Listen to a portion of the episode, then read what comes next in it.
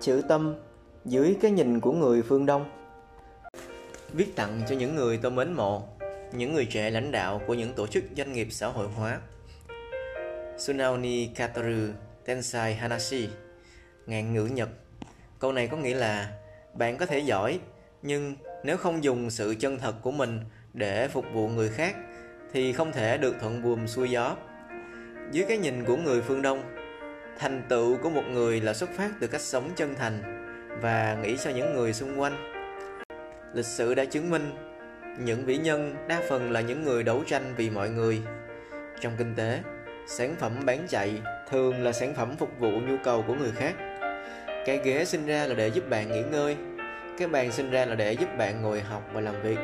Steve Jobs thiết kế máy tính với mong muốn mọi người có phương tiện để làm việc tốt hơn. Jack Ma sáng tạo Alibaba để doanh nghiệp bán hàng dễ dàng hơn. WTO ra đời nhằm thúc đẩy lưu thông hàng hóa. Vì sao người Nhật có thể vượt qua thảm họa thiên tai với hơn một nghìn cơn động đất mỗi năm hay sau Thế chiến thứ hai và những khó khăn về tài nguyên thiên nhiên? Họ có niềm tin vững vàng và thành công. Họ dùng tất cả tâm thức vào công việc. Zen, thiền tông, Phật giáo được ứng dụng vào đời sống cũng bằng cái tâm.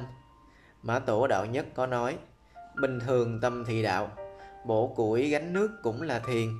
Thiền trong khái niệm này không phải nói tới những bức tượng đang ngồi yên hay những giáo lý xa xôi xa rời cuộc sống. Chỉ cần đói thì ăn, khát thì uống nước, giữ một tư duy bình tĩnh và tỉnh thức, tập trung trong công việc.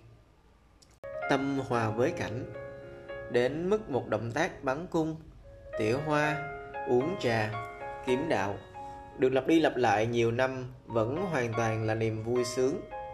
Osho của Ấn Độ thì cho rằng Thượng Đế không nằm ở thiên đường cô đơn mà đang hiện hữu ở trong bạn, hơi thở, cỏ cây, những thứ giản dị nhất. Chúng ta không cần sống khắc khổ để nuôi hy vọng về một niềm vui ở thế giới khác.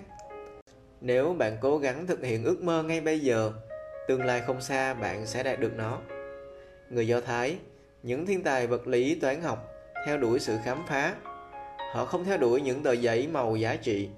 Họ là những gã khổng lồ đã tạo nên nền giáo dục hiện đại. Tại sao một quốc gia bị chia cắt và cô lập lại có thể trở nên mạnh mẽ đến như vậy? Chính là tâm thức hao khát độc lập, phồn thịnh của một con hổ lạc giữa hoang mạc. Nếu không chạy thoát, nó sẽ tự tiêu diệt. Những chiếc giày bạn đang mang, quần áo bạn đang mặc hay quyển tập đang viết tất cả vốn dĩ không phải tạo hóa có sẵn. Nó đến từ một tâm thức khao khát sáng tạo mang lại giá trị cho xã hội. Chính trị là giá trị do con người tạo ra để phục vụ cho sự phát triển. Kinh tế cũng do con người sáng tạo nên. Hệ thống trao đổi hàng hóa tất cả đến từ những ước mơ trở qua nhiều thế hệ chúng ta, những con người tí hon đứng trên vai những gã khổng lồ.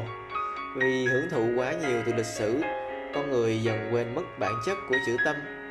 Nếu bạn bỏ rơi đi những giá trị ban đầu, thì ngoài những ống khói đang bốc mũi bầu trời, nước thải lan vào đại dương, cây trụi trơ đồi chọc, chúng ta đang tự giết chết bản thân bằng những tờ giấy màu ghi nhiều số. Cũng như những con hổ giữa sa mạc, vì nhìn thấy hồ nước và bầy hưu ảo ảnh mà kiệt sức kết thúc bài viết, tôi muốn gửi gắm đến những thế hệ trẻ rằng, thiện căn kia bởi lòng ta, chữ tâm kia mới bằng ba chữ tài. Nguyễn du